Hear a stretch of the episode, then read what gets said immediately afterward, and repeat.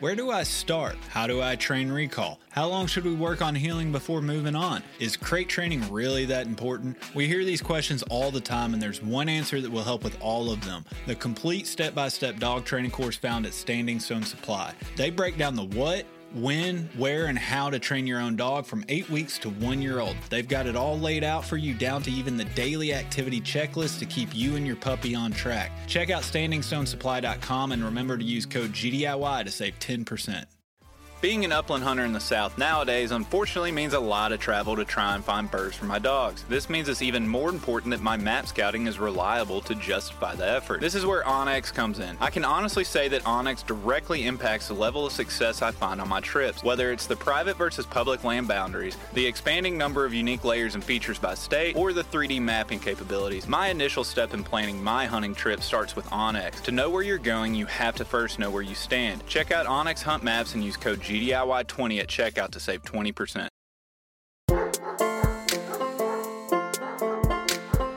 And so managing chase is, I think, the most important step in the process.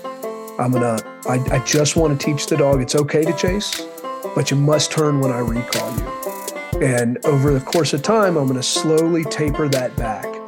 So to the point where you begin to anticipate being recalled and you check your own chase up. Have you ever shot a bird that just keeps on flying and you're standing there saying, I swear I hit that bird? Well, good news. Maybe it might not be you, but rather your shotgun. Go check out uplandguncompany.com and construct the perfect shotgun that is not only built to your exact physical specifications, but your preferred looks as well. To some people, a shotgun not only has to perform, but look good while doing it also. Upland Gun Company has made this process super convenient and surprisingly affordable when you consider all of the completely customizable features. Get your shotgun order submitted today so you're standing there with your dog saying fetch rather than standing there still saying, I couldn't have missed that bird. Another day is here and you're ready for it. What to wear? Check. Breakfast, lunch, and dinner? Check. Planning for what's next and how to save for it? That's where Bank of America can help. For your financial to-dos, Bank of America has experts ready to help get you closer to your goals. Get started at one of our local financial centers or 24-7 in our mobile banking app. Find a location near you at bankofamerica.com slash talk to us. What would you like the power to do? Mobile banking requires downloading the app and is only available for select devices. Message and data rates may apply. Bank of America and a member FDIC. All right, everybody, welcome back to another week of GDIY presented by Standing Stone Supply. My guest this week, Grayson Guyer of Lost Highway Kennels. Grayson, how you doing, man? I'm good, man. I'm good. Yeah. I'm already uh, crusty and sweaty from the hot day down here. Wasn't expecting. Yeah, it's it's we're recording this in early February. This is, this isn't going to come out for for a hot minute while I kind of compile this whoa series, but it's already hot over there by you. Man, I, I got up this morning and it was uh there was frost on everything. My fingers are all split open. And somewhere around noontime, I just started sweating and I didn't even look at the temperature, but I'd be surprised if we weren't well into the 70s this afternoon. Yeah. I, w- I went and helped uh, TWRA do a uh, burn on one of the public lands here yesterday. And uh, same thing, same what you just described. Frost on the ground. I'm like, all right, it's a little chilly. I'm taking a hoodie and a vest, and and I get out there. I'm like, all right, it's hot. I take it off, and I'm in a t-shirt, just sweating. And uh, it, it's early February, so it's a little strange. That's how it is, man. You know how it goes. Oh, yeah, the, the southeast. Well, me and you hadn't talked in a while. You know, it's it's been a hot minute since you've been on the podcast or we've seen each other. Kind of catch me up. How'd your hunting season go? Any good woodcock flight for you? Yeah, yeah, I can't complain. Um, I, I would say average to slightly ab- above average flight for for our little home area here. I made a couple of trips down east, and birds were solid down there as usual. Um, it was a good. Uh, this was I probably hunted more days this season than I ever have. Okay. So, um, so it was good. I got skunked a couple of times, but you know, usually found birds and had a couple of had a couple of days for the books. Yeah. So I'll take that. Yeah, getting skunked a few times. There's worse things in the world. That's just part of it, right? Makes you appreciate the good days. It, it really does, man. I mean, and yeah, I was able. I think I don't know if it's maturity or what, but this year they hit me less hard than normal. So, well, let me ask you on the flights because I kind of heard the same thing out east. I heard that the coastline was was really good this year. Uh, probably in western North Carolina, you probably ended up kind of what we had here in Tennessee a little bit, to where it was real spotty, real flighty. It's it's almost like the birds would be here one day, then gone the next, and then back the following day. Yeah, yeah, I think, and I'm, uh, you know, that's kind of common uh, I'm kind of I've, I've learned to expect that. Um, we had a uh, we had one hard freeze in December, mm-hmm. and it seemed to really disrupt everything. It pushed. I mean, there were no birds in my in my normal holes. Uh, directly following that, so that ground froze. It stayed that way for probably well over a week, just frozen solid, and it seemed like it took a good two weeks of of warmer weather, regular weather for the birds to start filtering back in. And you know, I mean, it's it's all speculative. I have no idea what they do. I don't know if we still got birds up north that are kind of coming back down, or they're birds that moved out and they move back in. I don't know, but it is weird. Like they they come and go, man, and and you just never know. Yeah, but, this season was particularly just strange in my backyard. You know, I have. Uh, uh, I'm kind of blessed with uh, woodcock run where I just use them for training birds. I don't even shoot them down here, but I just get the dogs on them. And in the past two years, I mean, we've we've pointed and flushed over hundred each year. This year, I didn't hit twenty the, the oh, entire wow. year. It, in all fairness, I did not run it as much as I have the past two years because I've been on the road more this year. But at the same time, just just kind of running the dogs on a on a fun run uh, when I did have the chance we just weren't seeing the numbers that, that I'm accustomed to so far. So it was definitely an off year as far as my property is concerned. It's still it's I mean I know it hurts. You know, I know it's still heartbreaking man when you when you you know kind of get it, it it seems that way here like we're definitely seeing more pressure than the last that this year worse than ever before. Yeah.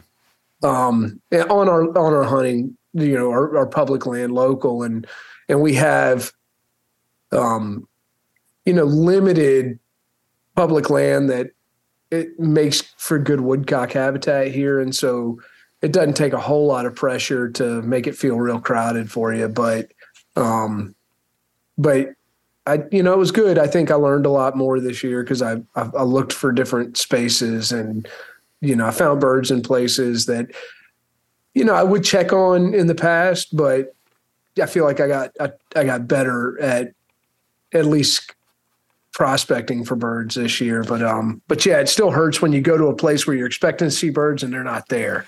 Yeah. That's never a settling feeling. Yeah, and, and of course, you know, I, I, might be a little guilty of getting some people out in the in the woods down here in the southeast, but.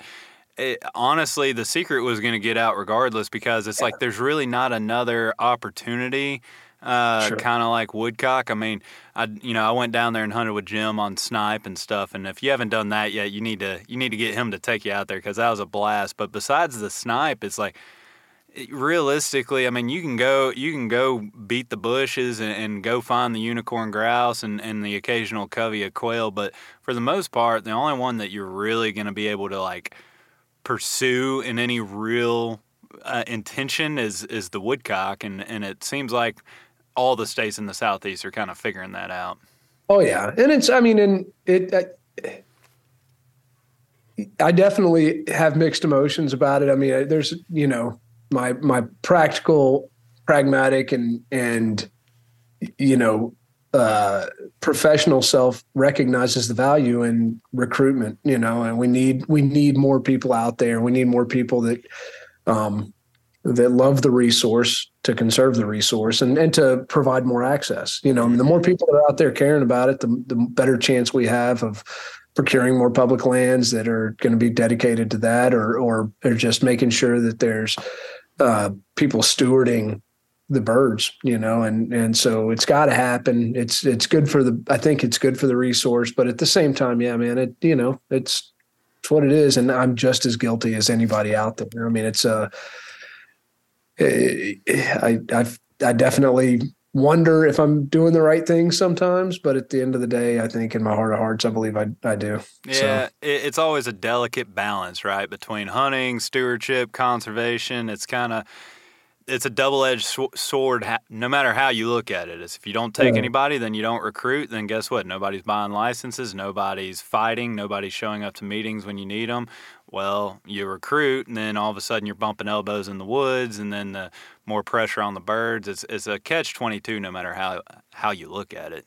Yeah, and and this year in particular, so I in in years past, you know, it's been a long time, but I actually spent a couple of years I guided just for the public, and I realized really quickly um, that I was burning spots, and so this year I I did take some clients with their own dogs and we prospected. And i made sure they were well aware of that that i wasn't taking them to birds that we were yeah. going to put some, put a little effort in um, you know in prep looking at onX and and looking at google earth and thinking about what we wanted to do and and traveling to where we thought the birds might be and then got in places i'd never been before. And it was it was a good experience. It was a good experience for me. I think they learned something. And we found found birds almost every time. There were, mm-hmm. like said, those, those skunks when you're taking somebody else hurt even worse. But yeah, I get, I've I've been there. I mean, kind of like you, I enjoy taking new people. I enjoy getting their their dogs their first wild birds as yeah, well as yeah. themselves. But uh,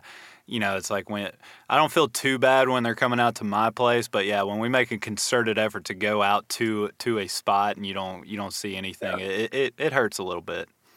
But it's like I said, man, you see a new dog get into birds, you see somebody watch their dog come, you know, it's it's it's cool too because you see people that have really struggled getting off the ground with their young dogs and they get a half dozen woodcock contacts and all of a sudden the dog looks like an old pro.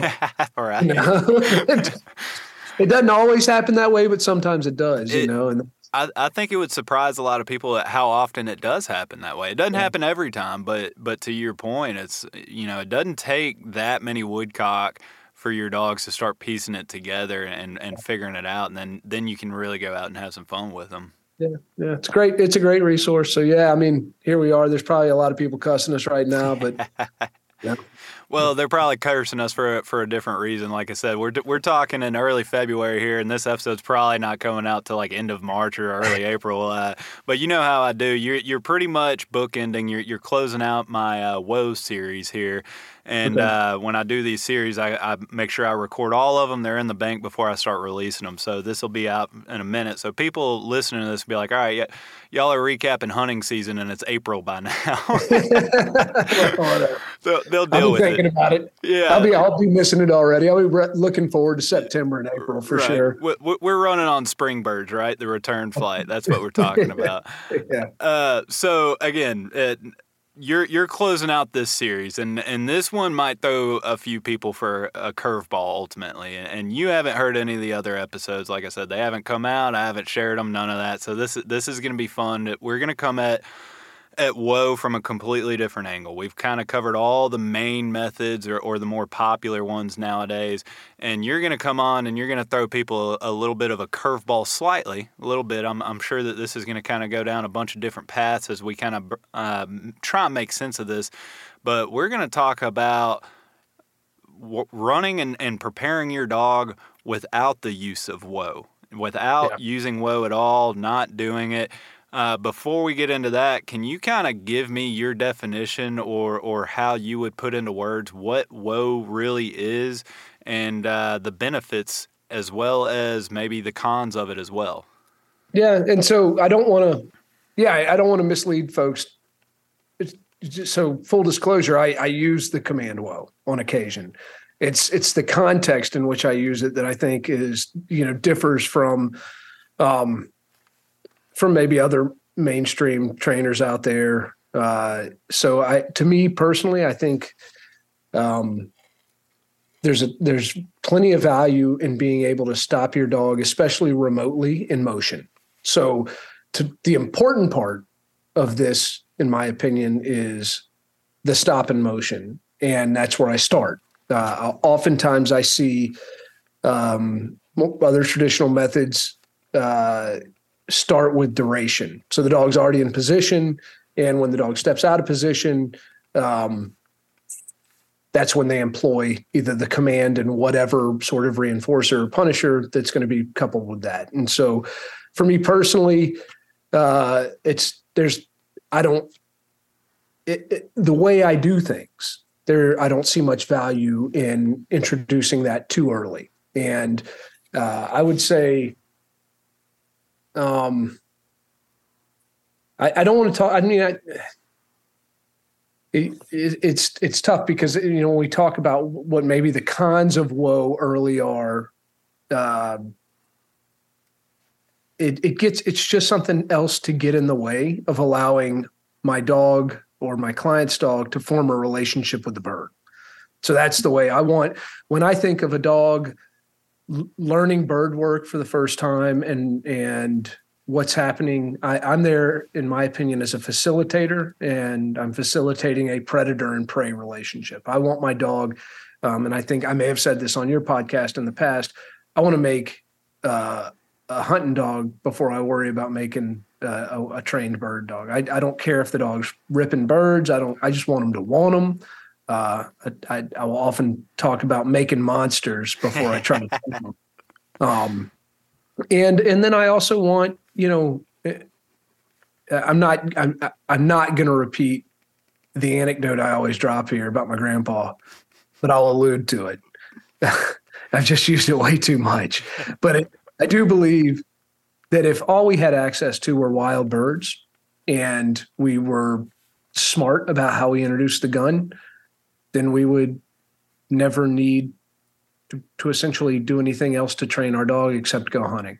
Yeah. Right. We have, there's a reason these dogs have been selectively bred for this refined stalking instinct that is pointing for hundreds of generations, you know, and and that's what we've got. And so um, if it's a flusher, you take it hunting, you make sure it's broke to the gun, and you shoot birds out for it, and you've got a serviceable hunting dog. It may not do all the things you want it to do. There may be some safety concerns in the chase, um, which I'm sure we'll talk plenty about during this podcast. Uh, and the same with the pointing dogs. The pointing dogs are going to learn essentially as they come up on more and more elusive game that they need to be cautious around that game or it's going to leave when they pressure it too much. And that's what leads to pointing.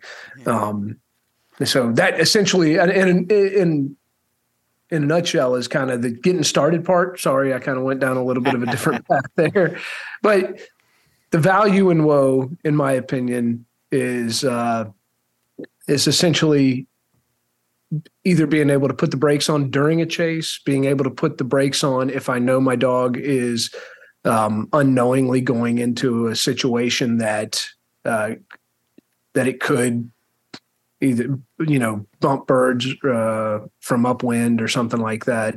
Um, or just you know if it's going to come into a backing scenario that it doesn't see the other dog here's there's plenty of value in being able to stop that dog and not necessarily just recall them every time. Yeah. But you know that's that's it essentially. Those are pros and cons i guess. And, and you you said a lot of things throughout that that is just like that there's like 10 different rabbit holes to jump through sure. on that. Yeah. but but ultimately one thing that I, I i find interesting is interviewing these different people and these highly successful methods and trainers all on whoa I, have kind of asked everybody in their own words what is whoa and, and yeah. it's like you you're going to get one of two responses ultimately that people either saying that the dog is standing just standing there or to your point stopping it's yes. stopping moving their feet. It's it's one or the two, and it's really interesting to hear the language that people use and, and who dictates standing. But to your point, that's kind of the duration piece that you're talking is like just stand there. And, and, that's that's whoa. You put more of an emphasis on being able to put the brakes on and stop in motion, and that's your definition or, or criteria for whoa. The next thing that stood out to me, which you're you're speaking my love language here, is essentially go before whoa right? Yeah. That yeah. You, are trying to cultivate that relationship between dog and bird with as little influence with the handler as possible. And a lot of people, when they hear that, they think maybe check cord or a leash or you know putting your hands on a dog and holding them when they're on a bird. But essentially, if you train whoa and, and you're injecting yourself in between that scenario between bird and dog, it doesn't have to be physical. You're still injecting yourself in the middle of that sequence. And that's why it, this whoa is a fascinating topic to me on how everybody does something completely different because to me, I've seen more issues with people going too fast or getting to whoa too early and taking kind of a hunt or a search out of a dog than I've seen somebody waiting too long to apply whoa. Uh, would you say that that's kind of an, a fair assessment? Yeah, I think um, I'm not much of a timeline guy, but I I do think from a young dog development or puppy development standpoint, I think we hit some critical phases in a dog's life that we don't get back, you know, and so I don't want to ever be guilty of of of diminishing some sort of valuable moment or or not allowing for some valuable moment during a developmental period. And and so for me you know when i think the first thing i think of developmentally is like i want number one i want a super environmentally stable dog. I want a dog that's comfortable in all environments and and the, the easiest way for me to accomplish that is just to turn them loose and let them explore the environment and if i'm trying to exercise too much control i'm not allowing for that now i think of everything that's going on in my training scenario as a part of the environment. That's the way my brain works when I think of dog training. I think of myself as a part of the environment. Absolutely. Uh, and and the birds are the same. And so I, you know, I don't want to I want to do the best I can early to not um, manipulate the environment in such a way that it's that I'm creating something that's too artificial. Um, and and something that's uh, creating expectations in my dog that that aren't going to play out into the future and you know so there's going to come a time where i absolutely begin to take more and more control over the environment with my young dogs i'm going to do things to to make them accustomed to certain you know environmental um, stimuli i want them to drag leads and get comfortable you know, wearing gear and and getting in and out of their crate. But for the most part, when they're on the ground, you know, I just want them. I want them ripping and roaring. I certainly want them looking for birds. So I'm adding. I am artificially adding birds to the environment. I'm crippling birds. I'm pulling wings, and I'm I'm like I said, letting them just get after them and be excited about them. And if they want to run away from me, I don't care. You know, I'm not worrying about a retrieve. I'm not out there doing anything. Some dogs are going to be possessive and some are going to try to eat the bird and some are going to run right back to you with a soft mouth. And to me you know i don't um i don't place too much emphasis on what's going on in that moment. There's plenty of time for me to worry about my retrieve and things of that nature. There's plenty of time for point to be developed um, if the dog's not pointing. Some dogs will go out there on a cripple bird and point it relatively quickly. They just have that's so deeply, deeply embedded in their DNA. Uh, but that doesn't necessarily mean they're going to be a better pointing dog than the dog that doesn't do it as quickly. Mm-hmm. You know, and, and and I've seen plenty of dogs that took a little while to develop that point turn into extremely staunch and cautious bird dogs. And I've seen some dogs that I've, I've rarely you're rarely going to see a dog that's just extremely full of point turn into a crazy bird ripper later unless you're just in, in some for some reason that's that's been you know um, uh, kind of triggered by something. Uh, but I do worry about dogs that have an excess of point as really really young puppies. And, and potentially being a little environmentally sensitive um, and having a, an abundance of caution that might not play out, you know, play out in their favor down the road. So, um, that, that, from a development. that's a really interesting point. You know, it not didn't mean to throw in the word sure. point, but uh, that is really interesting in the sense of you know, like you said, the the the, the point is ultimately drawn back. It, it, it's uh, it's before the pounce, right? And they're just trying not to scare it off. And and to your point, like if a young dog is going in and, and they are really staunch at a really young age and, and, you're encouraging that, you might be developing that dog that is a little more sensitive to anything changing within its environment, which that can be reflected in actual wild bird hunting, not just the training field, that can kind of carry over to that. Would you say that you might see that on the opposite end of maybe the retrieve to where if they're too caution or they have that really hard pointing instinct, maybe they're they're a little more difficult to uh, fine tune on the retrieve? I think it'd be a lot of fun to really collect some data on that um, because there there are more than a few exceptions to that rule. I've had some some very early pointing pointy pointy dogs that that with with not a ton of effort became great retrievers. That being said, I I definitely see a correlation between pointy pointy dogs um, and and maybe less desire to retrieve. Mm. Uh, so there's something, you know, there there's there's a balance in there, and I think just like humans, I mean, I think we have dogs. We you're going to have dogs out there that are super adaptable and very talented in many regards. You know, every once in a while you get a you know a, a Mensa guy that uh, that is on a D1 athletic scholarship. You know, and then then you get people like me. you know.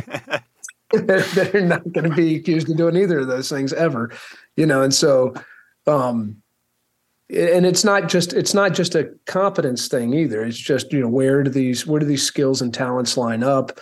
Um, you know what what are their God given attributes, and and some of them got it all. Some of them are going to be, you know, great sprinters and not have a ton of stamina, and some are going to be able to do it all. You know, and it's just the, well, the way and, it is. And that kind of falls into why I have you on this podcast right now, trying to cover this this kind of strange topic. After I just spent a number of episodes telling everybody how to train whoa, is is maybe that there are some methods and some programs out there that that convey or promote not teaching whoa, and and at least in the sense of whoa that everybody knows, but like when I talk to you, I always l- like talking about these type of topics because you don't have a set in stone method. You just said you don't apply to timelines. You truly just train the dog in front of you and and it's kind of hard to communicate that to people because you, you can sit there for three or four hours at each person and try and explain to them what you would do with their dog and nobody has the time for that but ultimately, we taught everybody says train the dog in front of you, train the dog in front of you. But then they'll literally right behind that say pick one method and stick with it. And so it's kind of a not a contradiction, but th- there are certain elements that are kind of contradictory in that. Sure. And I, I mean, you know, and I don't have a problem with that. And I, and I, I mean, I see the value and, and, um, in other methods. I, I think you know, in, in, in, methods in general. I, I I think of some of the more popular methods that I that I don't employ, and there are brilliant trainers that are out there that are 100% dedicated to that method and that and they're intuitive they're great they know when to put you know hit the gas and they know when to hit the brake and they know when to to be gentle with both and and and they're going to be they're going to turn out good dogs, and they're going to turn out good dogs from across the spectrum we've we've spoken about. And um, you know, but I think if you, for me personally, um, and I was lucky to come from a a completely different part of the dog training industry, and I think that gave me a, a little different um, vantage point perspective. And so, uh, you know, it was very natural for me coming in here to try and look at very broad concepts as opposed and as opposed to I'm just making a bird dog, you know, to me. And, and today I still, I just consider myself a dog trainer. I want to be a good dog trainer. Mm-hmm. It doesn't mean I, uh, I don't value being a good bird dog trainer, but that's secondary. That's a, that's a kind of a, a subsection of what it is that I truly do, which is I train dogs, mm-hmm. you know, and then for the most part, I train gun dogs. And then beyond that, I usually train pointing dogs, you know, and that's the way I, that's my self identity. And, um, and so it's, it kind of lends itself to not just picking a lane and staying in it forever. It kind of goes, you know, uh, what would, you know, what would a guy like, you know, Ivan Balabanov, who's a really famous for lack of a better way of putting it, police dog type trainer. What would he have to say about this situation? What would he see if he was watching this? Um, you know, what would somebody from outside of our our little world, how would they describe what they're seeing, and what would their brain immediately do? You know, and, and so, um, you know, to me, that's that's you know at least my approach, and I'm always thinking of you know what what why are these things happening? What can I do to influence them to happen the way I want them to? And I have systems. I certainly do. And I mean, I, you could even accuse me of having a method in specific areas. I mean, I, I get, I've gotten to the point, and I think we all do this. You get comfortable and with doing things a certain way, and I'm 100% guilty of that. I mean, most of the dogs that come through here are going to see a similar track. It's, yeah. you know, they're not going to see the same track, but it's, you know, it, there's a comfort level with with kind of the way I've I've you know, it's kind of turned it into its own thing. I hate, I, yeah. I would never call the, the, the Grayson method. Well, and I mean, ultimately, what you're talking about is, is adding variety and different tools in your toolbox, which we talk about all the time. That's why one of the reasons that one of my favorite things to do is kind of talk bird dog and hunting dogs, but talk about it from with somebody from the canine world or just an off beaten path, not off beaten, but maybe foreign to a lot of hunting dog people, because there is truly a lot of value of kind of understanding dog training at its core is just dog training, rather than just I'm a part of this party or I'm a part of this method or, or what have you. Not to say that there's not any benefits to picking a method and staying with it, kind of like what what you said and, and I talk about all the time, especially newbies newbies, it, uh, brand new people, to where it's kind of drinking from a fire hose. If you start trying to look at five or six different methods and pick which one's right for your dog, it's like by all means simplify it, especially when when you're first starting out. But you've even said in the past on on the few times that you've been on you you loosely ascribe to the Gibbons West method. You you're not a true Gibbons West junkie almost, but you you are very similar to it in a lot of regards. And, and I, I, would say, can you think of another method? And, and, tell me if I'm even off base on on my understanding of it because I'm not that uh, dressed up on it quite yet. Sure. But they they talk about not teaching the dog whoa per se. And yeah. is there another method before we kind of get into what that means in the Gibbons West method? Is there another method that you know of to kind of include in this conversation to where they say do not teach whoa? I guess I think it, you know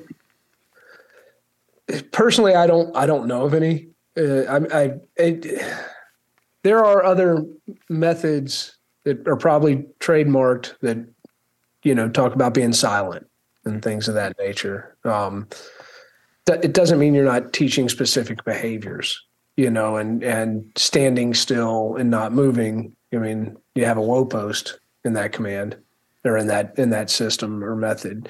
Um, so it, I think when you look at what the West Gibbons method means when they talk about not teaching whoa, in the broad concept is, you know, when I talk to most people that have spent a lot, a long time as West Gibbons trainers, I think most of them tend to have this similar career track where towards later down the road, even though they they they always identify as Westies, for a lack of a better term, or like you know devotees to the method.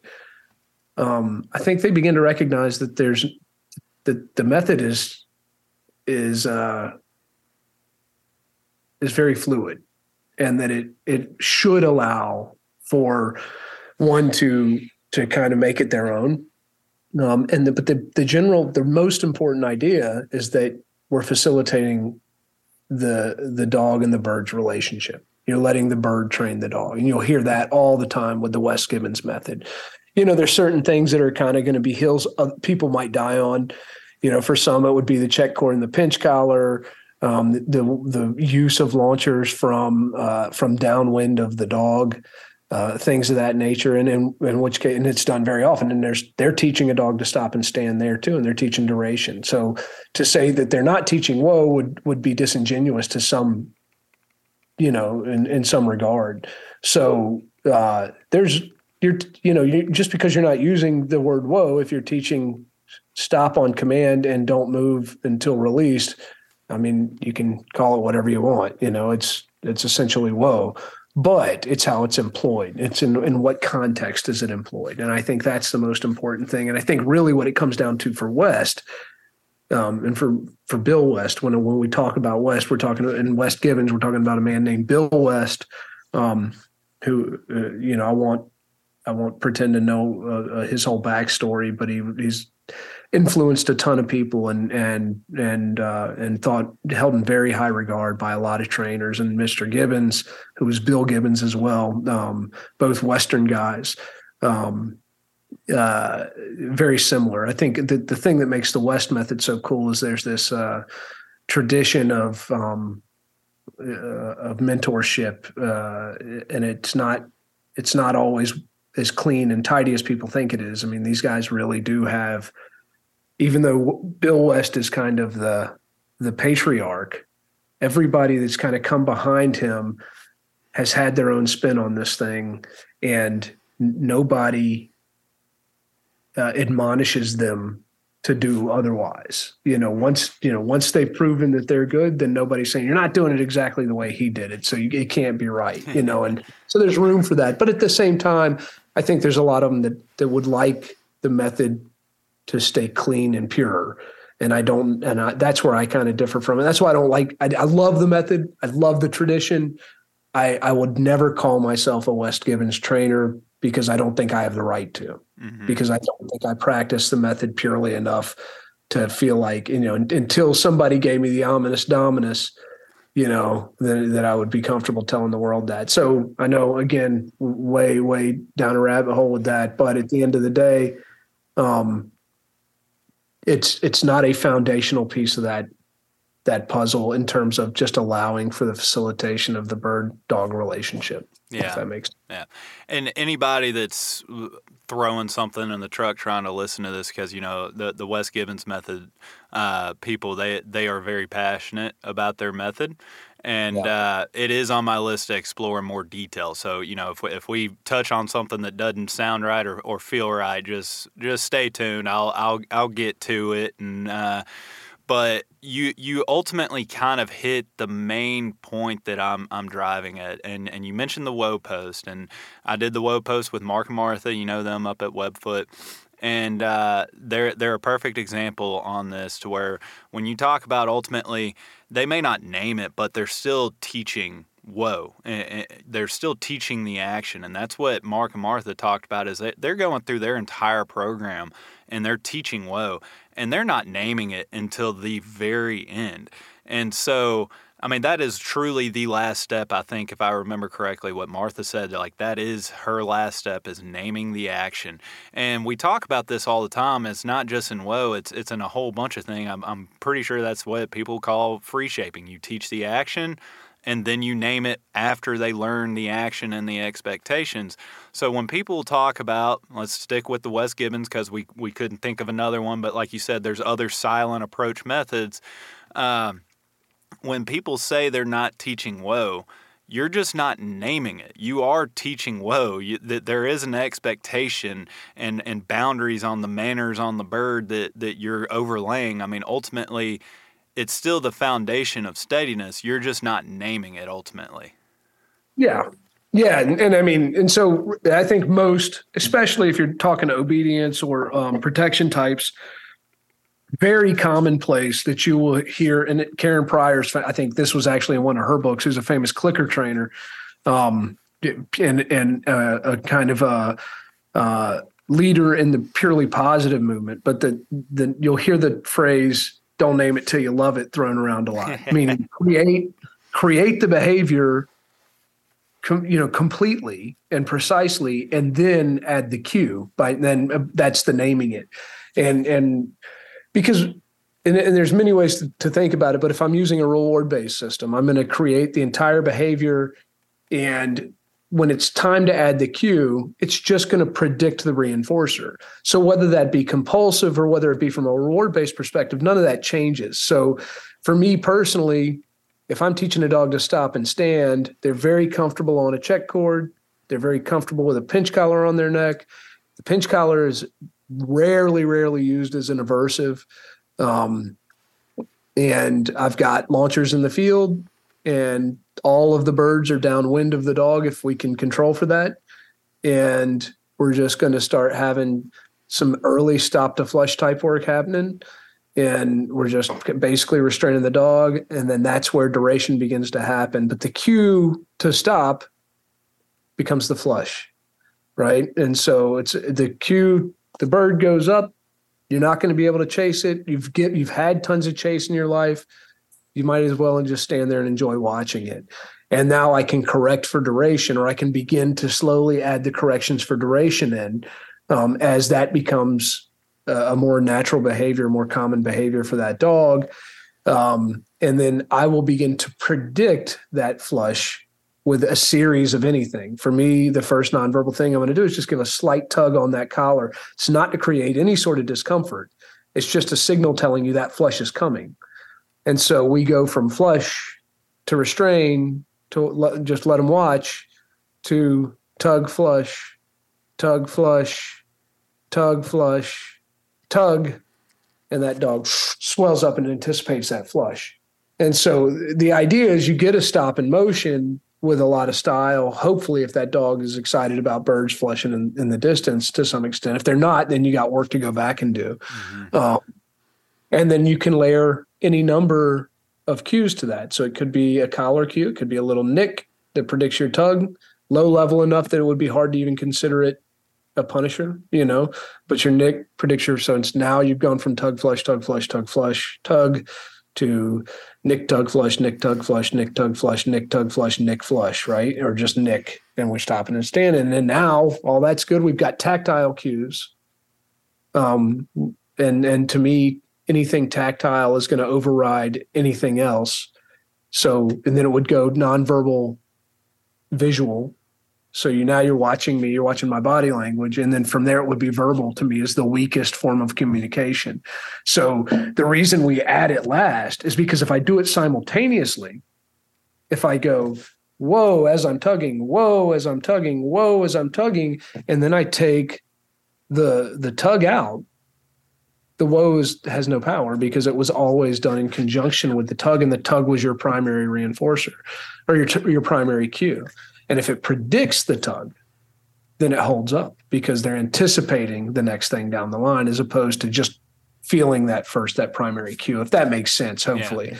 So, so, we're teaching people on my No Whoa podcast with you how to teach whoa in the west Gibbons method, right? But again, it's you know I think the the really important part of that is what context is it being used in. Yeah, yeah, absolutely. And I mean, so I do want to go down that that how to ultimately, like you said, is is we've already covered. Essentially, we are teaching what we're just we're just not naming it uh, sure. in, in, this in this instance. But let let's rewind and go through all that again because I guarantee you people are are hitting back a few times trying to keep up with that because I, I love that. It was just like it was a really high speed. You just told everybody essentially how to tr- train your dog whoa on, on the West Gibbons method in, in five seconds, whatever it was. Um, let's let's back up because you said you don't believe in a timeline.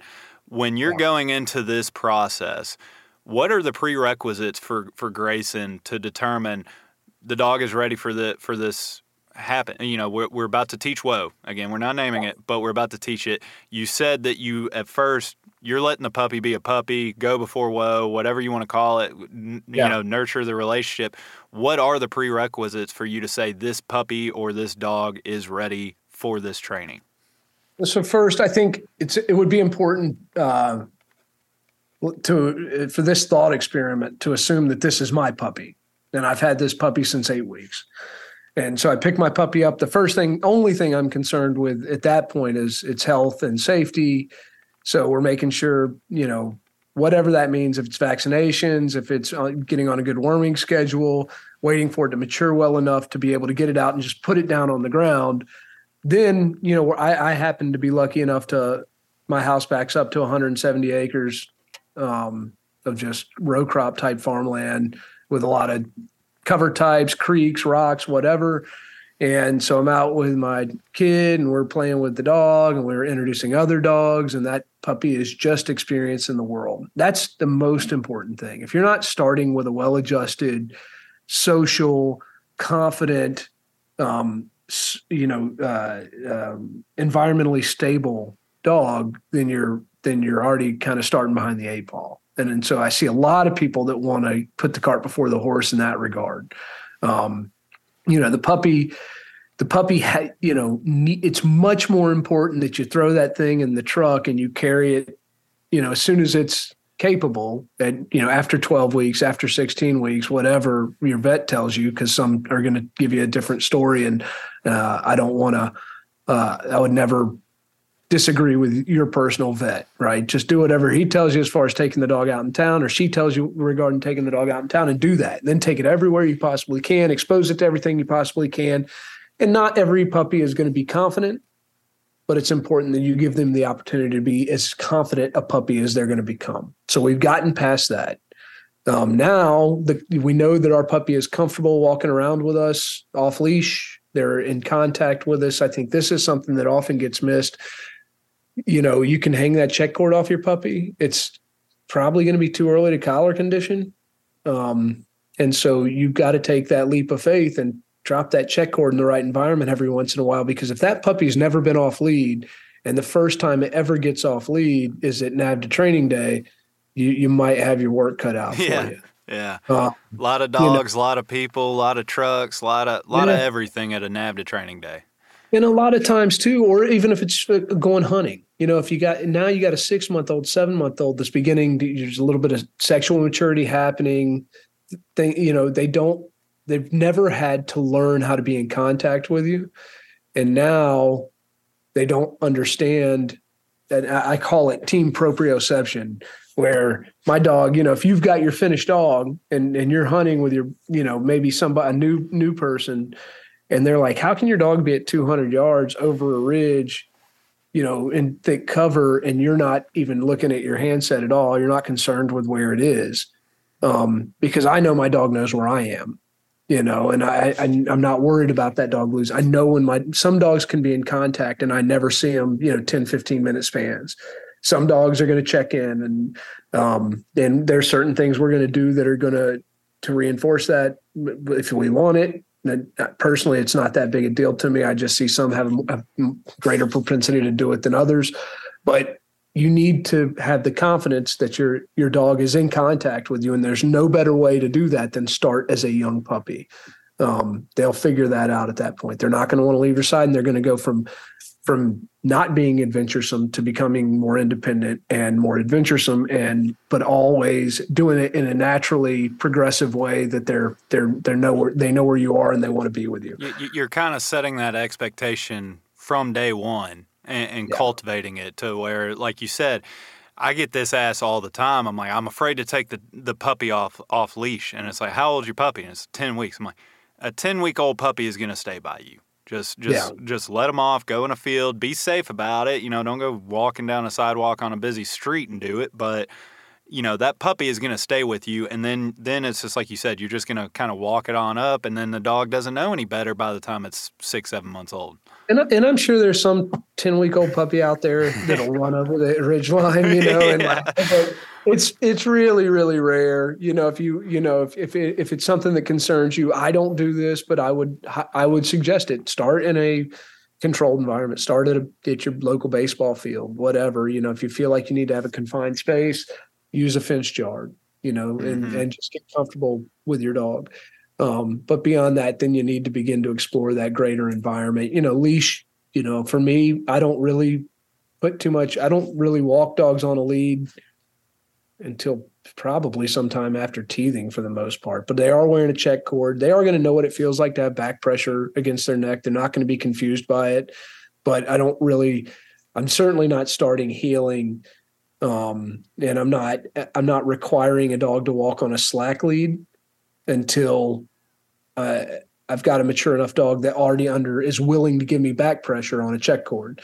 And so it also aggravates me to no end to walk a dog on lead and have a tight lead. Mm-hmm. So I just don't expect it and I don't ask for it. So I just never put them in that in that context, you know. So so for me, yet those young puppies are they're not going to be on a wonder lead. They're not going to be on a, a, a prong collar or choke chain.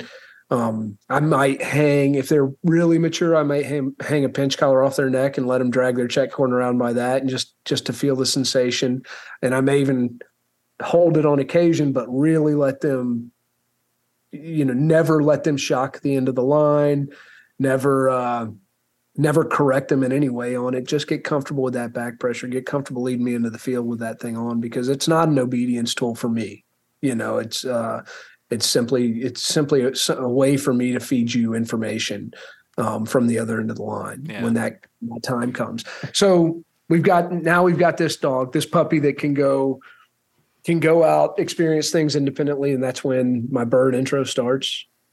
Um, you know, and so I'll go out. I always want to show them a bird from the hand. I like to start with live birds. I'm not much on showing them dead birds because I, I don't want them to. I don't want them to develop some sort of disinterest. You know, I don't want to show them something that's not going to trigger prey drive. Yeah, you know, just because it's a bird and it's it, if it's dead and frozen, you know, it may not unlock that that thing in their brain. That instinct. That yeah, monster that monster instinct that you're talking about. Yep. And so so I take bird intro really seriously, but I also like I never get discouraged if I do see a dog that's a bit worrisome. And I think you'll see you're more inclined to see that with dogs that ha- aren't confident, haven't experienced the world the way we've been talking about. Um, and so I always have Althea at the ready, you know, behind the fence, which is my lab. And she can go retrieve any birds that run off the field. We can restrain the puppy if they're showing a little disinterest in the bird and let the puppy watch her go pick them up. Or we can even have her out there playing with the puppy with that bird to create a little bit of friendly competition. It's a it's a safe, safe dog that is uh, is completely neutral to other dogs, and she will let a puppy steal a bird out of her mouth. You know, and so it's important to have that. But most of the time, I'm going to show you a bird from my hand. Uh, for me personally, I'm going to break the wings at the humerus, uh, both wings, so there's no flogging involved. Um, and I'm going to let that puppy come sniff it and show a little bit of interest. I'm just going to set that bird on the ground and let it run away and it's going to hop and try to get away from the puppy and hopefully the puppy's going to chase and not be afraid of it but it might be so not, this might be a little too detailed so no sorry. no uh, it's great because I, I, not to knock you off too much course but i've actually gotten some feedback from some, some people when i've talked about bird intro and I, and I tell everybody i'm like I'm I'm the same as you. I don't take any chances on gun intro or bird intro. And bird intro, I, I start with a dominating the bird kind of situation that you're describing, build that confidence up. And and ultimately what it is is the people that, that write in and say like you're being overly cautious, they've never it's probably not their dogs, it's never been my dog, but they've never helped enough people to come across the dog that is reluctant to check out that bird. And and then like you said, one ill-timed wing flap in the eye or something that can that can cause months of buildup on a, on a young dog, and so it's like yes, there are fine lines in this to where you can be too cautionary, but in, your experience, as, as, many dogs as you've put your hands on, eh, it does happen, right? Like, I mean, it's not one of those, we're not being too overly cautious. No, and I've I've watched young pups go out there and and be scared to death of birds. I've, I've watched them go sniff them and walk right past them. Um, and, and I've watched them jump on them and maul them. I've watched them go pick them up and retrieve them straight to hand. I mean, I've seen the whole spectrum of what a first time bird intro can look like, you know. And um, what I would say to anyone that said I'm being overly cautious is I would much rather put my time in there uh, than to put it in rehabbing a blinking or a gun shy dog, you know, later. percent Yes. So, um, and and I think I'm every time I'm allowing that chase, every time my puppy's mauling that bird and becoming that monster, it's money in the bank in terms of in terms of drive, in terms of desire, and you know toughness and grit and pred- predatory nature. That means, hey man, if I if I if you accidentally shock the end of that line and at the wrong time, if I if I mess up and give a collar correction at the wrong time, there's something in there that that that piggy bank's full, and you know I'm I'm making a withdrawal when I give you an ill-timed correction, but I've made enough deposits to keep you engaged and keep you forward and and you know you have a relationship with that bird. You're not going to immediately draw an association between um between a, a bad experience and uh and that bird yeah you know and so that's that's most i would never dream of bringing the gun in until i had a bird hating bird crazy young dog you Yeah. know you Yeah. know, then that comes next Well, I was about to say. So, speaking of which, I'm assuming that's what comes next after you create that that bird hungry monster that you're after. Yeah, and I, I like to use I use um, uh, what's known as an agitation whip normally to just introduce some some audit uh, you know auditory stimulus uh, while the pup's out there. And sometimes when they're chasing the bird, I'll very lightly crack that whip and just I'm looking to see just a little bit of sensitivity. If they just acknowledge what is that thing, and I mean I'm talking light. It's not even close to uh, the sound of a gunshot. And if I recognize that, um, you know, we lay obviously lay way back, but it just is okay. This is something I, I need to be aware of. Uh, but when that bird's really crazy, then I move everything to the front. We restrain that dog from the rear, and I'm gonna whatever I need to do. You know, starting with the whip, I'll usually put either somebody behind me or somebody in front of me throwing the bird. We crack the, crack the whip, and that predicts the throw of the bird. So it's very light, crack, throw. So they're going to have seen the bird thrown from the front, and it's going to be a, a, a compromised bird of some sort. Um, so usually it's going to be hey, hey, hey, throw the bird. Hey, hey, hey, throw the bird. I always want some kind of noise to predict it so I can get the dog's attention. So now I go hey, hey, hey. Somebody cracks that whip. Now I throw the bird. Now the whip is predicting the throw thrown bird. So now what I'm hoping is very quickly, not only is my dog associating that noise with this dopamine dump of chasing this bird down, um, but that noise is predicting that dopamine dump. So now I can actually use that to trigger this state of mind that I'm looking for. So you're literally making gunfire fire that dog up. So you're Yes. you're shooting the, the the whip in this case, but you're shooting the gun and you're that monster inside that dog is coming out to where it's It- just like it knows that bird is there because you've you fired off the the whip or gun. Yep. So the gun, and, and this is a natural occurrence in hunting, right? Yeah. The, the gunshot predicts the fall of the bird oftentimes. Um, but I, doing it with intent, I think, matters. And so, yeah, I mean, so for now, that gunfire is going to trigger that that dump, that dopamine dump. It's going to create that little monster that wants to go get that bird. Down the road, we're going to neutralize it so that the gunfire doesn't have that effect. Um, it may it may style your dog up, but it's not going to it's not going to say, "Hey, express all of your crazy inhibitions right now." You know, and that's but that's what we're telling our puppies that's okay. Yeah. So once that's once that's going down, once that once that's all good, we're we're running on birds. We're either, you know, we've gotten through blank gun to shotgun, whatever out there throwing those birds. Um, puppy now is loose on the ground, and we're out. Uh, you know, maybe depending on the dog, bumping more compromised birds or bumping uncompromised birds and shooting some for them. You know, but it just depends on the dogs. And and so if that that puppy's getting a little too rangy for me, or if I'm got my monster that I'm looking for, and in every other regard, I'm I'm happy with where the dog is, then um, that's probably where I'm going to take a break from bird gun work, and we're going to go collar condition.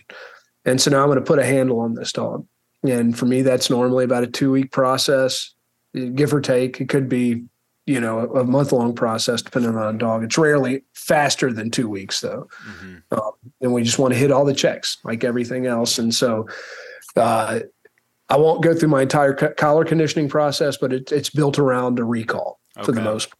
I'm not doing any static work. I want the dog. The most important thing to me, and this is one place that you're going to that I think it is important to acknowledge. Uh, this is where I'm going to diverge from a lot of mainstream training programs. Is that continuous pressure will always mean to my dog, make action. Um, it can be away from me, it can be towards me, it can be anything at first. But when you feel constant pressure, the way to make that stop is to do something. And that to me is really important. And so if we're talking other methods where constant pressure means plant your feet, stop moving. When I get dogs that have come from those methods, this is something I need to acknowledge because it can be very, very confusing to the dog. Um, for me, static pressure is often going to mean stop action. So, but for me, what I want that dog to understand from from a collar conditioning perspective is number one, the collar's neutral. It's it doesn't it doesn't have any ill intent towards you. You don't need to be afraid of it. It's a normal part of your life. You have the power to employ it or to turn it off. So whatever your action does controls the collar. And when you feel it, do something for now. So it's always going to be continuous when I'm doing my collar conditioning. And the one thing I want you to do is point your nose at me and make action in my direction. And as soon as you do that, I'm off the collar pressure. Now I do that in a big fenced area and I'm comfortable with you moving like that. Now we're out in the broader world, no birds still. I don't want you in drive. So I want to be able to manipulate you. I want to make sure that recall is super strong out of drive before I start putting you in drive and doing it. And so then when the bird intro, when we do a, a re-bird introduction after collar conditioning, I'm doing that in a controlled space. I, I don't want to do that in woodcock cover where I can't 15 feet. You know what I mean? Yeah. So and then when I say controlled, it's not necessarily, sometimes it's in a fenced area depending on the dog. Sometimes it's in just a big open field where I can see forever. And I know the bird's going to fly. And sometimes it's a pigeon thrown from hand. So I know it's going to peel off and, and get away from you. Um, just depends on on the dog in that regard. But as soon as I can, now we're out hunting. Now I got a handle on you. You know what a bird is, and I can shoot a gun over you. And now the birds can become more and more elusive. And so um, it, is this a good point for me to continue moving forward? Yeah, I was about to say, is this? I mean, it's you, are pretty much just hitting your your checkbox. You know, everything that we talk about is, you know, it's whoa is the kind of the foundation of steadiness. Well, you don't get to steadiness without doing the foundation to everything else, and so you just kind of walk through your your foundation on on everything ultimately and this is your prerequisites. This is what i asked for. So you you're you're headed right there. I'm i'm i'm enjoying the ride right now man. So now i can hunt you and now all the birds become elusive. And so now it's really important that i never put you in a situation where and now if you i mean cat call birds are going to happen but i'm going to do everything in my power um, to mitigate you catching a bird on the ground. So all of my birds got to they've got to come from people I you know game farms I trust to give me very strong, healthy, and spooky flighty birds. And there's not many out there, so that's you mm-hmm. doing research on that part is really important. Um, I don't do bird work between May and September, pretty much as a rule. So I usually quit the end of April and pick back up again the first of September. Is that because of the heat, humidity, the scenting conditions? What what all the cycle, above? Yeah, it's all it's all there. I mean, if you're living in the southeast, yeah. you know, if I if I was up north somewhere, I mean, might, that might be different, especially like on the prairie with with wild birds. That would be great. But I don't travel. Yeah. I got a family. I don't, you know, I'm not a traveling dog trainer. Um, so for me, that's the time of year I force fetch and do water work. Everything else is my bird work time of year. And I and I will even put, you know, I'd really like to stack my young dogs into the meat of the bird season where I know I'm going to have the best cover and the best birds. Um, because as you get deep into spring, everything gets green and dense. Um, in September, as it can be just as hot as any other month of the year, you know. Yeah. And so, um, so what I want is you know, it's nice, cool days with strong birds and and and light cover. And uh, and what I mean by light cover is I will take. I got a Johnny house that sits in an open pine stand with just some blackberry and you know whatever other understory is very lightly growing in there. A bush hogged, uh, some lanes through those pines for us to run on, and most of my intro that phase of bird work is happening in there and um and it's they're going to see the bird on the ground they're going to smell it first it's rare in the woods with a bob white that a dog's unless that bird is just out in the open running around which it rarely does um, that dog's almost never going to get the visual indicator first. So they're going to hit it with their nose. They're going to pause. They're going to see it. They're going to run it up. Repeat that process forever. Right. yeah. um, and uh, you know that's where I'm going to see how cautious they can become. Some dogs will pretty early start handling a walking bird on their own with no pressure, and uh, and some as soon as it's most are going to start really hit, stopping on their nose well, and they're you're going to see them. They're not going to move, but those eyes are going to be scanning. They're looking for where that bird is, and when they catch it, they're gone. Every once in a while, that bird's going to find the right place to hide, and that dog's not going to get an eye on it, and it's going to hold up and it's going to let me get around.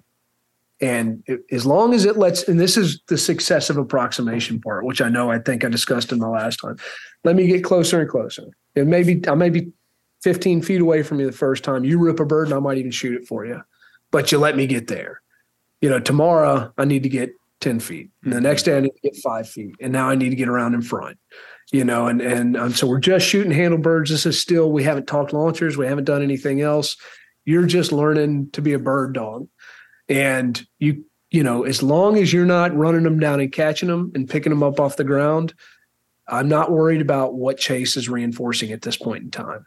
You know, and this is where a lot of people are like just beating on their steering wheel and like, you know, cussing me up and down.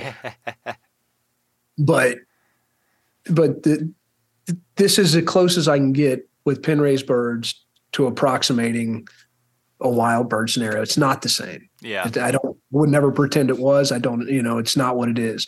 But especially if I'm expecting my young dog to to be trained and to be effective on pen raised birds later in life, then I need to expose them to this thing. And so as soon as I get the dog where I think it's given me, it's expressing, it's giving me what it has to give me in that scenario. So whether it be staunch until it's visualizing the bird, watching a walking bird, or even if it's just like pausing and ripping a bird. And I've seen enough of it to go, okay, it's not going to get any better. We're moving on. Mm-hmm. Um, that's when I put that away and we go into the training lab, which is my, you know, acre and a half, two acres. I got a couple of those around the farm um, and launcher setup time, you know. And so, of course, I've done a launcher intro before this, which yeah. is, you know, for me means setting a compromised quail by a launcher and letting the dog find it and doing that until it, I don't see any novelty around the launchers. Um, and then I'll put a a launcher out in an open field and I'll walk the dog in uh, it, and it really doesn't matter if it's from upwind or downwind, in my opinion, as long as the launcher is exposed. We get to whatever proximity I feel like is safe that's not going to spook the dog in any way. And I launch a compromised pigeon um, and let them deal with that and so now they've seen this this thing is not nothing new to them. And when you say compromise, are you talking about a wing pigeon, a, a, a, shackled pigeon, something to where it shoots it up, and then the dog gets a reward for playing with the bird? Or I like the whatever? action. Yeah, I want to. Yeah, yeah, usually I'm just pulling flight feathers. I want to see that thing go up and fly. And at this point, I'm expecting this pup, this young dog, to be able to handle a flogging from a pigeon. I yeah. wouldn't do this to a dog I didn't expect to be able to handle that. And uh, yeah, I want to see the bird get up, be really animated, get the dog excited, come back down. Now I got my launcher in play. You know what it is. And now for me personally, rarely am I ever running launcher setups without a check cord and a pinch collar. And and the reason for that is it allows me to control the environment. So if I'm going to use my launcher and use it effectively, I need certain things to happen a specific way. And that and and if if you know if I just cut you loose in my field with my launcher and you come in from upwind to that launcher, I can do one of two things. I can let you run by it, hopefully not recognize it, not get too close to it, um, or I can launch it based on your proximity to that thing. Um, you personally, I want to, I want concepts. I want, I want these puppies, young dogs, grasping concepts at this point. And so to me, it's just I'm going to make it pretty simple for them by putting them on a check collar and using that check collar to get them uh, it, in the you know to the right part of the field. I want them perpendicular to a scent cone for the most part. And and you're not worried for those people that are talking about well if you're if you're quote unquote guiding or whatever with the check cord, you might take the hunt or the search out. You're not worried about that because you've literally built that monster that you're talking about at the fir- front end. Yeah. And and ultimately, yeah. what we're talking about here, this is a great example of if you don't build that monster on the front end and you just start with this right here and you start slapping a, a, a check cord on it, that's when you can start taking something out of that dog's search and drive in the field. Yeah, they begin to anticipate. I mean, if you are just if all that dog's ever seen, and this goes for just being loose on the ground too, you know, it's it's really important when the dog's starting to learn to hunt that you're not you're not handling that bird to its dog or that dog to its birds. You know, and, and, and I I do a lot of walking by birds that I know where they are, um, because I want that dog to be out there finding them on their own. It's more important. I I would never start launch work without a hunting dog. Mm-hmm. You got to be willing to go and excited to go actively hunt birds. And so when I'm on launchers, I'm not teaching a hunt anymore. I'm giving you this is what it means to be staunch. This is what staunch looks like. And and to me, anything prior to the flush, I consider staunch. Um, and steadiness is for things that are happening after the flush, for the most part, or you know, watching other scenarios play out in the field. Um, you know, so if you know, when I have that young dog and now we're we're playing launcher games, I get you across. Uh, I want to get right with the wind, and I, want you to be in the in the correct place in in regards to space and time, and I want you leading me. So this is where it's important on the pinch collar that now I I've got a hold of the check cord, check cord. My, like mine are like ten feet long. I don't you don't need a whole bunch this is, but I want you and and some West Gibbons people refer to it as doing the dance. I want you to be comfortable out front. You're not worried about me. You've got you're not afraid to put back pressure on this collar. You're not dragging me, but you're leading. The dog is leading the dance through the field.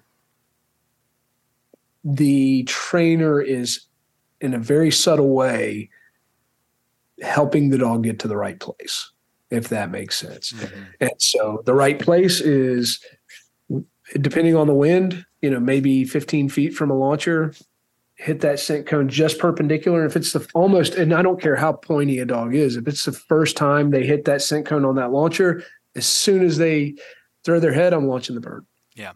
So any head whip, you know, and I'm creating, I'm going to create or I'm going to attempt to create an abundance of caution around the launcher more than I worry about with the loose birds on the ground. This is my opportunity to show you everything you do might create the flush. So you need to be very aware of your body in space and time as the dog, mm-hmm. if that makes sense. Yeah, and, and, reiterate the wind direction. The setup on the launcher is is paramount on this because you have to be able to see that change of behavior in that dog to make sure that dog got wind of that bird, right? You know, yep. and that's why you set it downwind and that's why you go perpendicular. You know where it is, but you're not guiding the dog into the bird, you're guiding it into the scent ultimately.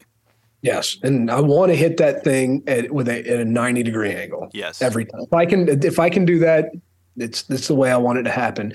Southeast, hilly terrain, swirling, um, swirling wind. It's I, I mean I, I it's the bane of my existence. yeah. Chasing the wind, you know, and um, uh, but you know, in my training lab, every patch of cover I have 360 degree access to. So oftentimes it's how I approach the field. So even if I'm not sure of the wind, I'm working in such a way that the, I'm gonna. I now I'm comfortable and, and I've done done it long enough that I feel like even with most dogs, I can see a just noticeable difference when they first hit odor.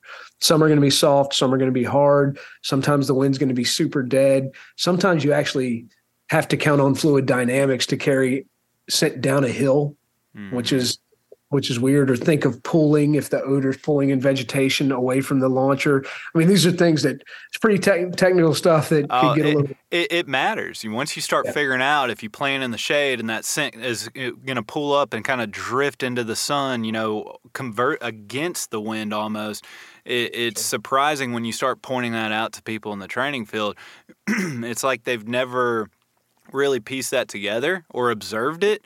And once you start getting a better understanding of how to place the birds and, and put them the launchers into where like you said it's going with the thermals or it's coming in and out of the sun or, or wind you can really start planting the birds in good objectives and good hunting cover to to where you're actually getting like good quality reps. Not to jump ahead, I don't know if that's what you're doing here, but no, it's no, it's absolutely. And well, then, and the more experience you have doing this, then the more intuitive it can become. Right. But but it will surprise you and it's still and I'm still surprised by it, you know, and and uh, every once in a while, I mean, I'm I'm where I think the scent cone should be, and it's not there, you know, or the you know, with the dog I know that would know, you know, and, yeah. and so, but the but the general idea here is, and again, we're just talking our way through milestones. I mean, this is not a method, you know. I mean, this and this could differ, and this this may take me a long time to get to. May, I may be doing this with an eight month old puppy, or I may be doing this with a three year old dog. You know, and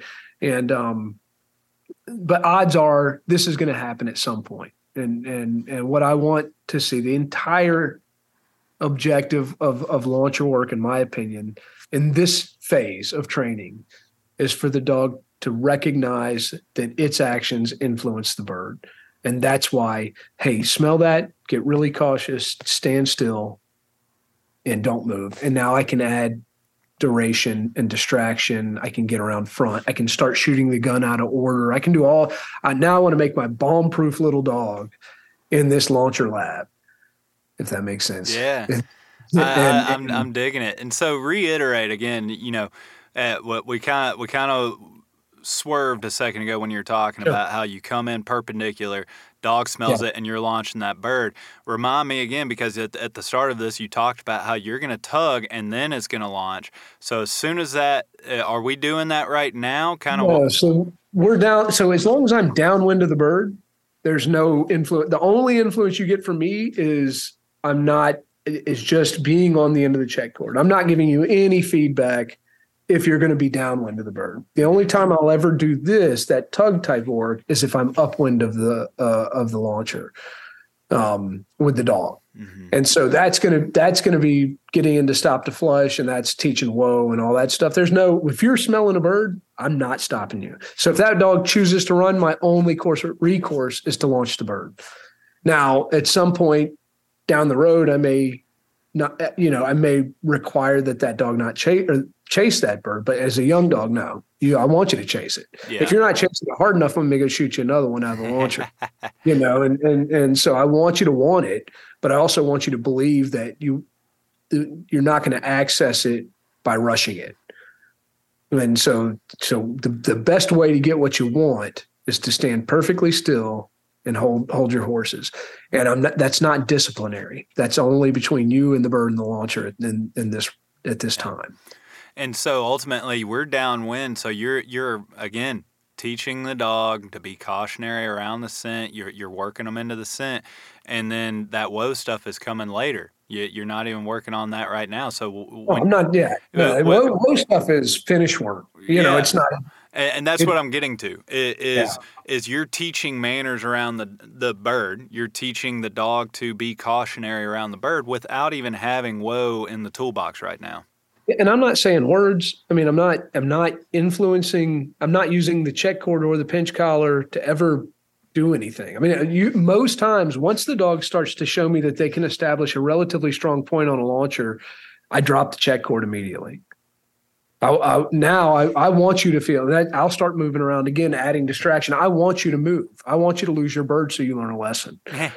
um, you know, and and so, uh, and and it, I'll oftentimes I'm going to get a lot out of these. I'm going to be up front. I'm going to be around the dog. And then I also am going to come in and I'll start physically. I like to put hands on the dogs.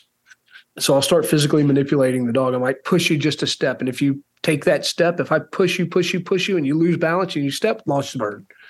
so now, right, I come in and just my presence, instead of you looking over your shoulder like, is this guy going to kick my ass? Now I st- my presence creates more focus from you. You're going, oh no, this guy's about to disrupt me.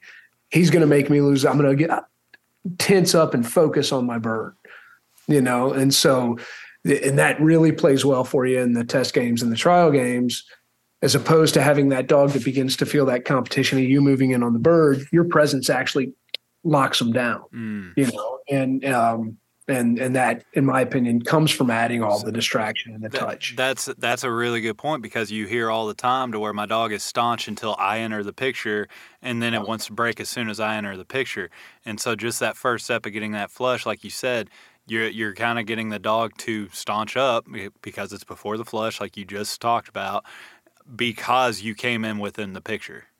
Yeah, and it only matters if the dog cares about losing its bird, cares about the flush. Right. Right. So none of this is happening until my dog's hitting that odor, stopping on odor, and choosing not to move. If I've got a dog that I take in on check cord and it just hangs a right with the odor and runs at the launcher every time, then we'll do that however many times it takes for that dog to slow down. Yeah. It's it would be I would say the the percentage of dogs that are not going to become staunch without pressure, in my opinion, are not irrelevant, but would be fodder for an entirely different podcast. it's just so few of them, right? right. But yeah, you're going to have a percentage that just don't care and they're just going to rip for that bird every time. But most people that think that's what they got haven't put the time and effort into getting to the getting to this point. Yeah. And you know, and I'm, when I say time and effort, I mean I'm not afraid to go out every day for two weeks and do this very similar setup. And if my dog wants the launcher bad enough, that it's conti- willing to continuously rip towards the launcher, then I'm not worried about its drive. I'm not affecting its drive by doing launcher work every day for two weeks. It wants it, so I'm right. I'm in it. And um, and but, you, you just brought up a point, you know, something that I've I've said a number of times throughout the years on this podcast is, uh, you know, I could make the point, uh, and we have multiple times to where steadiness is more pressure on a dog than force fetch. Oh, for sure. I, I, mean, in a lot of ways. And so, like, that's a very good point for people to wrap their heads around to where so many people are scared to attempt force fetch because they think it's too much pressure or because of the, the nomenclature, the word force. Well, you go put that same dog in the field and it can crack under pressure in the field if, if not approached the right way. Yeah. And well, and then that's, and what are, what are the signals you've given this dog? You know, my dogs hopefully don't see me as a threat to them physically in the field, right? At this point, mm-hmm. they're not, when I come in, they're not worried about a correction. They're worried about losing their bird. Yeah. And, and, and so when we talk pressure, it's, you know, now we get into, I'll use the term perceived pressure a lot. I'll, and usually when I'm saying perceived pressure, I'm, I'm talking about, a dog that should be stand, staying put. And now we got walking birds and we got other dogs and we've got you know and so now we've got all these things that are too much for the dog to bear. Um, it's a lot of pressure when you're at a field trial and you end up with a walking bird and a brace mate that rips your bird and another handler screaming at their dog. Um, and so so we've essentially created you know hopefully this this really tough, staunch, kind of bomb-proof dog that doesn't require uh, disciplinary obedience to stand their bird in a launcher. And and once that's happened, once I'm confident that I have that, once I feel like I've added all the distraction I need to, um, we're back to loose birds on the ground. And this is where you're going to see some of that. You're going to take a step back. This is the nonlinear part. So great, you've shown me your staunch on a pigeon and a launcher um, now I take you, I throw you back down, especially with a visual stimulation of that quail running in the woods. But you've proven to me that you understand the concept of what it means to be staunch. And at that point, I feel that I have the ability to fairly correct anything that's not staunch. And and here's the important part of that is I'm still never going to pressure you before the flush but now I'm going to teach you to manage your chase.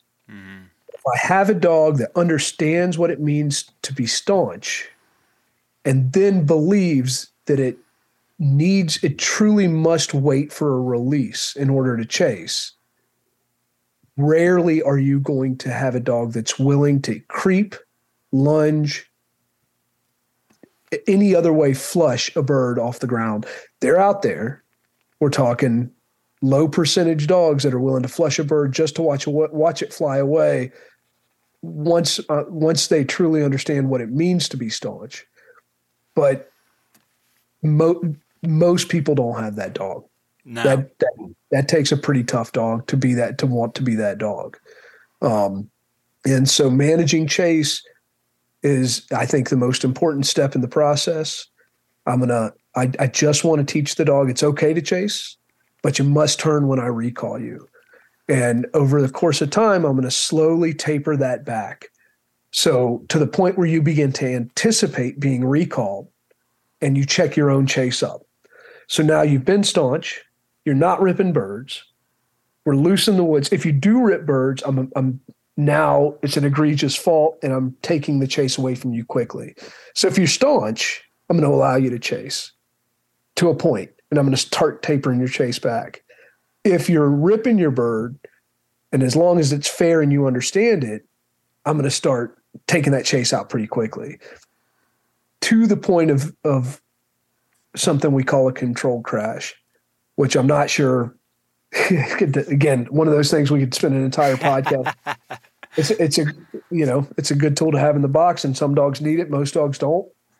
Um, we might have to save that that one for another day because right now yeah. th- this is full circle. It's really making a lot of sense. You're you're creating that staunch dog so that then you can create that steady dog and and just that separation. I think it's it's this whole again you don't have the method, the Grayson method, whatever it is. It's all starting to kind of take shape. It is. And so when we think, you know, and so that's it. We've we essentially got through how to build your gun dog, no whoa. You could stop if you got to managing chase and you never taught the dog whoa, you never taught him to stop and stand from upwind to the launcher like we addressed earlier. It wouldn't matter. You'd have a great dog. Dog that would probably go into the field and learn how to back naturally on wild birds. Like I remember you guys talking about that on one of your mm-hmm. recent podcast episodes. It's a numbers game. Um, and so when we're when we're introducing manners artificially is where whoa for me matters. And really outside of that, everything else can be accomplished by hunting. Even on your pen raised birds, when the dog does it, when the dog believes that flushing and chasing are not going to get them what they want. Getting what in order to get what you want, you you staunch it first and you wait and see what happens. And then once I've got all that stuff, I go back to to shooting birds in the field from from downwind of you. It's you're not high as a kite. You watch birds fall. We go through that whole process and we bring that all back together later and we got a completely finished dog, you know, but um the utility in that stop and stand down the road is really it's it's icing on the cake stuff. It's not something that I need to build a dog with, in my opinion. Yeah. And, and, and I mean, again, that's what we're after. You know, as, as we start trying to wrap this up, you know, some somebody listening to this, if they've kind of if they kind of missed where where we just went through, I I would urge them to go back and listen to it again because you did just teach that dog bird manners before the flush, after the flush, like you said, you're managing that chase. You're you're pretty much drawing them in afterwards if you need to, but with recall you you have the tools at your disposal. You just don't have whoa, or or at least in the sense of whoa that everybody's accustomed to nowadays. Yeah, and it's again, you know, when that when the chase, you know, when we're after the flush, and you see that dog begin to chase, and they get two or three steps in, and they watch that bird away, they stop because they anticipate the recall. Never taught them whoa, but they don't want to be recalled, so they just stop and watch that bird away stylishly. But that's almost every time I see that, I shoot a bird, and I unravel all the way down, and we start over again, right? And that, and and, and so, you know, it, it's we're always looking to get on on the balance beam with the dog and and let them know, and then it gets easy through the course of time, you know. Um, but yeah, I mean, if if something bad happens with a bird, that's not your that's not your dog's fault. You know, I mean, it's if if your dog's out there catching birds on the ground early, um, that's because, in my opinion, you don't have high quality birds, and you're or you're planting them incorrectly or whatever. Uh, you know, if you're frustrated with your dog over that kind of thing, and you feel like the answer is whoa, I, I, you know, in my opinion, I think you'd be serving your dog better by working to find harder flying birds and and letting them exercise a little bit of their um, predatory nature, in my opinion. And and to to sum this up and and and start closing this out, ultimately, like like you said, this can this is going to be different for every dog. Some dogs faster, some dogs slower, some reps, some uh, it, it, depends on the age, it depends on the maturity, it depends on the makeup of the dog. Uh, but you truly are training the dog that's right in front of you, and and this is for the people that for whatever reason say they have a mental hangup they don't want whoa or or there's they don't feel like that's necessary you know? It's like you just gave the entire breakdown of how you can go about doing this and, and how some people do it you know? The the West Gibbons they they do this to where they never have to name whoa uh, but like you said you let me ask you like why why name it at the very end of it you know i don't i don't i can't remember if you said why but you said that you do it but why why do well, you I, put a I, name like to have an I like to have an auditory cue. I mean, it's as simple as I can stop you with the with the collar. I can, you know, I can give you a light. Most of my dogs can be running full tilt boogie across the field, thirty to fifty yards away from me, and I hit them with a very low level nick on the collar, and their first inclination is going to be pull up like a quarter horse and look to the sky. Right. Um, but it's some, you know, it, I also want to be able to do that same thing. I, it wouldn't matter if I told you stand. It, it doesn't matter. The word that comes out of your mouth is completely irrelevant. I, you know, I grew up messing around with bird dogs, and whoa was a was a part of my vocabulary. You know, prior to to becoming to doing things the way I do them now, um, and it still is. You know, I, yeah. I don't want to be a hypocrite and I, I, do acknowledge the value in having your dog stop and stand and stay in that situation. And I have no problem with you using the word whoa to do that. It's if your dog's creeping and you're screaming whoa at it, and you know, um, and it's not a problem. I don't want to, you know, I don't want to make it. I, I never want to be exclusive, and I never want to make people feel bad for anything they're doing. I think, in my opinion, you're just devaluing the sound of your voice or you're going to have to back that up with some pressure that could be damaging to your dog's relationship with birds. And so I think you're putting your painting yourself into a pretty bad corner if you're playing that game. Mm-hmm. And and to a lot of people, that's what whoa breaking means, you know. Yeah. And, and and so to me, that's that's not what I mean when I think about the word. Yep. Well, Grayson, I mean, is is there anything else that you think that we we should add? I know, again, this was a tough topic. Uh, you're the first person I called because I knew you were probably the the the I don't know biggest dog nerd that I, I know of that would want to tackle a subject such as this. Uh, but I, it it just fascinates me to where I just spent four or five weeks covering on on whoa whoa whoa whoa whoa and it's like well here here's an opportunity or an option for you if you don't even want to teach your dog whoa but you still end up with the same result and arguably a dog that uh, is probably a little bit more staunch or at least has the manners uh, I don't. I don't know. I don't. I don't want to use a word unfairly or say that it's going to be more staunch or more have better manners, but ultimately, you you created a rock solid foundation throughout all of this. I'll I'll end it with kind of with this thought: is it does take. Um, it's hard to buy into what I talk about. I get a lot of clients that have, whether they've gone to training days or other trainers, whether it be a rehab. When I start talking about this stuff, it's like. It, it, it's like I, am trying to sell them something, or there's some kind of hippie weirdo that's kind of going off in a different direction, oftentimes. And and I would just say like, it, it's an experiential process. You know, if if if you're interested in doing it this way, and you're close to me, come see me. You know, I, I, you're welcome to come join me all day long, plant some launchers for me, and watch me train bird dogs and and watch it work. You know, but I do think it's hard to visualize before before you see it happen in real life. And especially if you're struggling training your bird dog now, you know, it's easy to hear me say these things while you're, you know, you're over there struggling. And and again, I want to make sure everybody knows I don't have a problem with the way anybody else in the world chooses to train their bird dog. And I acknowledge that some of the best bird dogs and that have ever lived have been trained by some of the greatest trainers that have ever lived that do everything differently than me. Um, and and so, you know, it's important, especially in the age of the internet, to to to give credit where credit's due and to acknowledge that people can be different than you and still good. We don't have to be in our teams. And so I'm not team no whoa, but but I am, you know, somebody that enjoys watching dogs develop naturally and mm-hmm. giving them, you know, trying my best to kind of facilitate that. And so that's all this is to me. Absolutely, man. Well, well, with that, let's uh, the, your favorite part. Plug where everybody can find you on social. Your your, your little podcast that from time to time you throw something out. You know, plug all that stuff for for anybody that did enjoy this the the hippie talk as you just called it a second ago. Uh, maybe they can kind of see what else you've done and and uh, follow along. Sure. So I. Uh, www.losthighwaykennels.com is my uh, is my website. I've got all the obligatory social out there, and I am active on it. Um, I have a podcast. Uh, that we have plans for future episodes. We just don't have plans to do them. I don't, I don't, not really sure how that works out, but that sounds about right with your podcast. Yeah.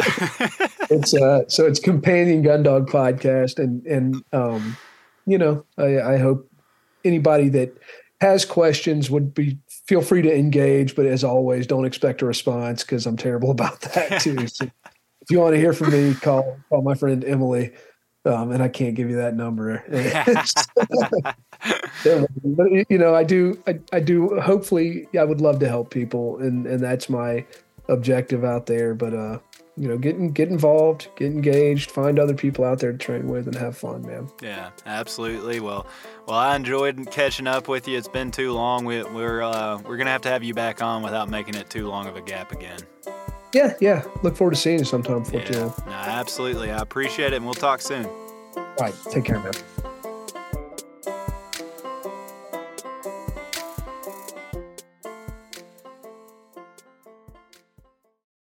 All right, everybody. I hope you enjoyed that wrap up of the Whoa series with Grayson Guyer. This episode was presented by Standing Stone Supply, DT Systems, onX Hunts, and Final Rise Vest System.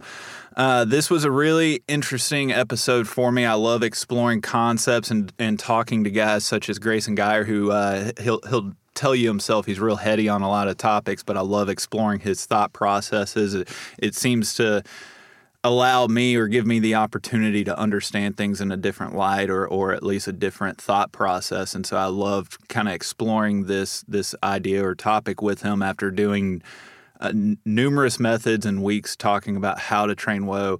There are some people that don't use whoa at all. They don't they don't believe in it, and uh, their methods maybe don't ascribe to it, at least not in the same sense of of things. And so, dipping our toes into the West Gibbons method was was a lot of fun. And for those, as I kind of talked about in the episode, stay tuned for those West Gibbons junkies. There's going to be uh, more coming very soon. I think you're, you're going to be uh, pleased with it. So if, if you feel like we didn't do the the method justice, or at least in how we covered it or talked about it, then by all means stay tuned. I think you're you're going to appreciate what we have coming out. But after after recording on it, after letting it resonate, thinking about it and everything, you know, that we this was a longer episode. I think it can ultimately be summed up into into one thing. Uh, no whoa equals managing chase. And at the time when he said that in the episode, you know, I'm recording with him, it didn't really catch, or at least it didn't uh, weigh as heavy as it should. But listening back on it, kind of getting some timestamps and notes made, I heard him say that and it made me stop and think managing chase, you know, we hear that all the time. I don't I don't think people really hear the words that that that is managing chase, not avoiding chase, which is often I think kind of mixed up in a lot of ways, especially when you you go you're brand new to it or something and, you're very early on starting out with just yanking back on a dog. You see it a lot at training days people trying to help you know the best way they can and telling everybody you know don't let that dog chase from day one. Uh, after after the years of doing this and talking to everybody such as Grayson and, and all these other trainers, when we, when you start talking about managing chase, it really is managing the chase. Use the chase as a benefit and a tool instead of just doing what, how I was taught years ago. Going back to the episode I did with Austin, talking about how we were taught to just you know when the dog goes on point, we give them whoa, and then we hit them when they move. Uh, that's kind of avoiding the chase. What I like about this method and the way Grayson talked about it, in a way, in a way that a lot of these other methods talked about it, is whoa is the foundation, and then when you extend into steadiness from uh, after the flush, remember staunch is pre-flush, steadiness is post-flush. That's when you have to manage the chase, and I don't want to. Most dogs can come through, I guess, calling it avoiding the chase, but a lot of dogs would be better off if you went slow, more methodical, and you managed it. You built up to it. Like Grayson said, you're ultimately trying to get the dog to anticipate that recall and come back to where that dog's checking up on its own and managing its own chase. And you're not having to pull on a check cord. You're not having to hit it with the collar. You're not even having to recall it all that's built up over time it's built up with intention and it's built up with baby steps. And so that's that's my biggest takeaway coming from this episode. Uh, specifically there's there's more takeaways that i got from talking to these people week after week and and and learning different methods and there's common threads through all of them you know just the definition of it. While everybody had different words to define well ultimately the end result was the same to stop moving until you're told to move again. Uh, and another common thread that you heard in I think every single episode was stop watering down the command. If you use whoa, if you train whoa, stop using it over and over and over again. A lot of people I know don't they don't even like using it in the house or anything outside of around birds. They want the word whoa to be associated with birds. I can understand that, uh, but the the main point is just stop watering it down. If you don't need to use the command, don't use it. Don't walk up to the dog holding your hand out like a crossing guard, repeating whoa over and over and over again to me like the, there's a few things in the in the bird dog world to where it's like it's preference you know? It's like i'm not right or wrong. This is just how i prefer to do things. This is one of those things to where i i truly can't come up with a positive or a benefit to doing it that way. It's your dog. It's your hunt. It's your training. If you want to keep saying whoa over and over again it's america. Nobody's to stop you. I'm not to you know it, it is what it is. But if you think you're accomplishing something by doing that you just heard weeks of trainers and, and handlers telling you that it's kind of pointless. All you're doing is watering down the command. And so why train something if all you're going to do is make it meaningless? And so that that's the way I look at it. And then uh, yeah, just just remember what whoa is there for. It's supposed to be the building blocks into steadiness. Whoa is pre-flush or or staunch is pre-flush and then steady is post flush and whoa belongs in the pre flush you can use it to get them to check up later you know to again try and manage that chase. It depends on how you go about doing things but just remember every single one of these trainers and methods there's a process there's a method to get up to that point. So all of those individual steps matter in each individual method. So uh, yeah, I hope this this series was as valuable to you you guys as I I was planning it to be as I was hoping it would be. And, and ultimately, I think we kind of nailed it. There were a couple suggestions or trainers or, or processes that I didn't personally know or were was really that uh, aware of uh, that some listeners came to me with during the the uh, during the series. I'm going to get them on. I, am reaching out to them. I'm talking to a couple of them. Obviously, it's not going to make it into this series, but that doesn't mean that I can't go talk to them about their methods on a future episode. So just let you know if, if you guys hit me up, you know, uh, Perfection Kennels came up a couple times and, and I'm trying to message them and, and see. So just let you guys know if you reach out to me with a suggestion and said that there's somebody else doing it a different way, uh, you know, just just let you know that it didn't fall on deaf ears. I'm, I'm going to see what what can shake out of that, but it might might be a while. Um, so yeah, with all that being said, I'm going to wrap this up. This was a little bit longer of an episode. Um, the extended outro on Patreon is going to be training at the expense of your dog. What does that even mean? Go sign up for Patreon, find out. I'm going to give my thoughts on that and give you a couple different snippets on that. Uh, with that being said, in addition to the extended outros, I do bonus episodes. There's some discount codes up there. There's some early release profile episodes. We're really trying to uh, ramp up Patreon. Um, I just did a, a new sticker giveaway uh, to, to all Patreon patrons as kind of a thank you for supporting the podcast and helping us grow because Patreon, it's obviously just a, a completely voluntary crowdsourcing uh, platform that allows you to support the the uh, brands or, or creators that you come to know, like, enjoy, find valuable, whatever, fill in the blank. So if you if you want to consider signing up for Patreon, go hit it up. It's patreon.com forward slash gundog it yourself. Besides that, I'm not going to bore you anymore with any more housekeeping. I appreciate everybody for hitting download and hitting play. It means the world to us. And we'll check back next week with another fun and exciting episode presented by Standing Stone Supply. Thank you for listening to GDIY. If you enjoy this podcast, please remember to take a moment to rate, review, and share with a friend. Also, be sure to follow us and our partners on Facebook and Instagram under Gundog It Yourself. If you really enjoy the podcast and would like to contribute even more to the future content, please check out our Patreon at patreon.com forward slash Gundog It Yourself. Thanks again and happy hunting.